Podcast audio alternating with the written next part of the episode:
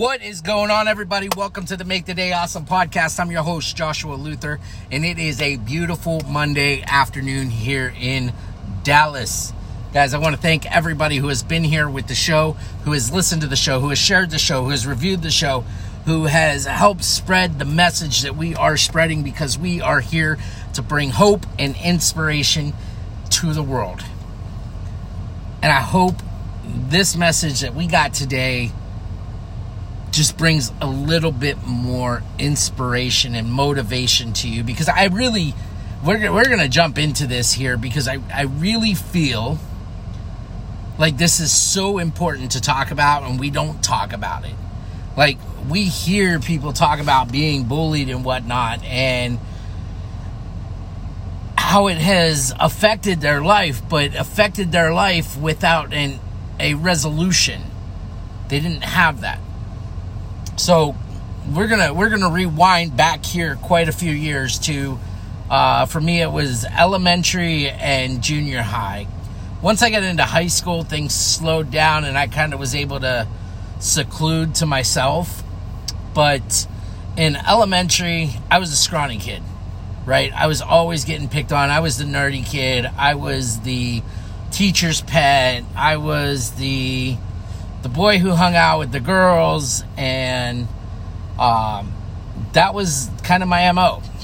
And then in junior high, it was the same thing. I moved to a new area. Started getting involved in this school that I didn't know anybody at. And all these people had been doing life together at this point. I was a scrawny kid. Eighth grade year, I was in the one hundred ten pound wrestling uh, weight division. I, and I was like nerdy scrawny. I wasn't like chiseled abs or anything like that. So anyway, I was an easy target. That and my parents taught me to run, not fight. Dumbest decision ever. I teach my kids a little bit different, but that's neither here nor there. But I share this with you because it defined my life for way too long. In seventh grade, I had my whole front teeth knocked out. I also received an award in eighth grade for not complaining about the bullies at the office, saying not for not bringing it to light. Let's let's call it what it is. For not bringing it to light, they gave me a Most Improved Student award because I stopped complaining about the things I couldn't control. I couldn't control the actions of the people that had a problem with me. And I realized that the, the adults in my life weren't doing anything about it either. So I shut up. I stopped. Then we jump forward to ninth grade. Ninth grade, going into high school. My ninth grade principal said something to me that fueled my life for far too long. But he said, I'm never going to amount to nothing. I'm going to end up in prison. I'm going to be homeless on the streets. And like, I already had all these struggles going through up to that point. My parents were went through a nasty divorce. And like, what the fuck ever? Why not just add some more to it? So anyway, We're going to jump in. We're going to jump forward now, because for far too long, I allowed those experiences to control what I would do going forward with my life. It, it became more of a, I can be better than those people. So what do I have to do to be better than th- those people? My career success had taken me to a point where I just flirted, just flirted with the six-figure mark before I ended up having an ankle surgery that knocked me off my horse. I was doing good. I was, from the time I was eighteen, I mean, my first, one of my first jobs, eighteen, I was making seventy grand a year, eighteen years old. And we went through some trials through that. And it's, it's not a whole money situation. But it's the fact that I used what these people were speaking over my life as fuel to keep pushing forward. There's a problem with that mentality, though. And that is when you use that as fuel, when you use those negative experiences as fuel to push yourself forward, no matter how much you blow them out of the water.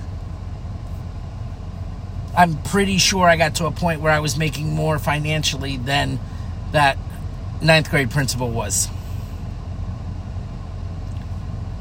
But as you keep using that as the fuel, as the fire to keep pushing you forward, you're only holding on to the negative experiences and replaying them in your head and reliving them in your head. And it wasn't until I went through my crash, my spiral, my pitfall, that I learned that I couldn't carry those experiences, those thoughts with me any longer. I had to find a new fuel for motivation. I had to find a new way to get going. I had to find a new driver for my success. And it hurt. It hurt because I was so used to using the anger and the frustration and those negative feelings, the stresses, to push myself forward, that when I tried to move it to a place that is pure and a place that is self-motivated or self-driven, they had a really hard time finding where that comes from, where that exists within me. Because for too long, I relied on the negative for fuel. And eventually those negative feelings, we keep festering on them for so long. And we keep them in our thoughts for so long that eventually you can't do it anymore. Something breaks, something snaps, something falls apart. And when the snap happens, it's really hard to catch that falling rock.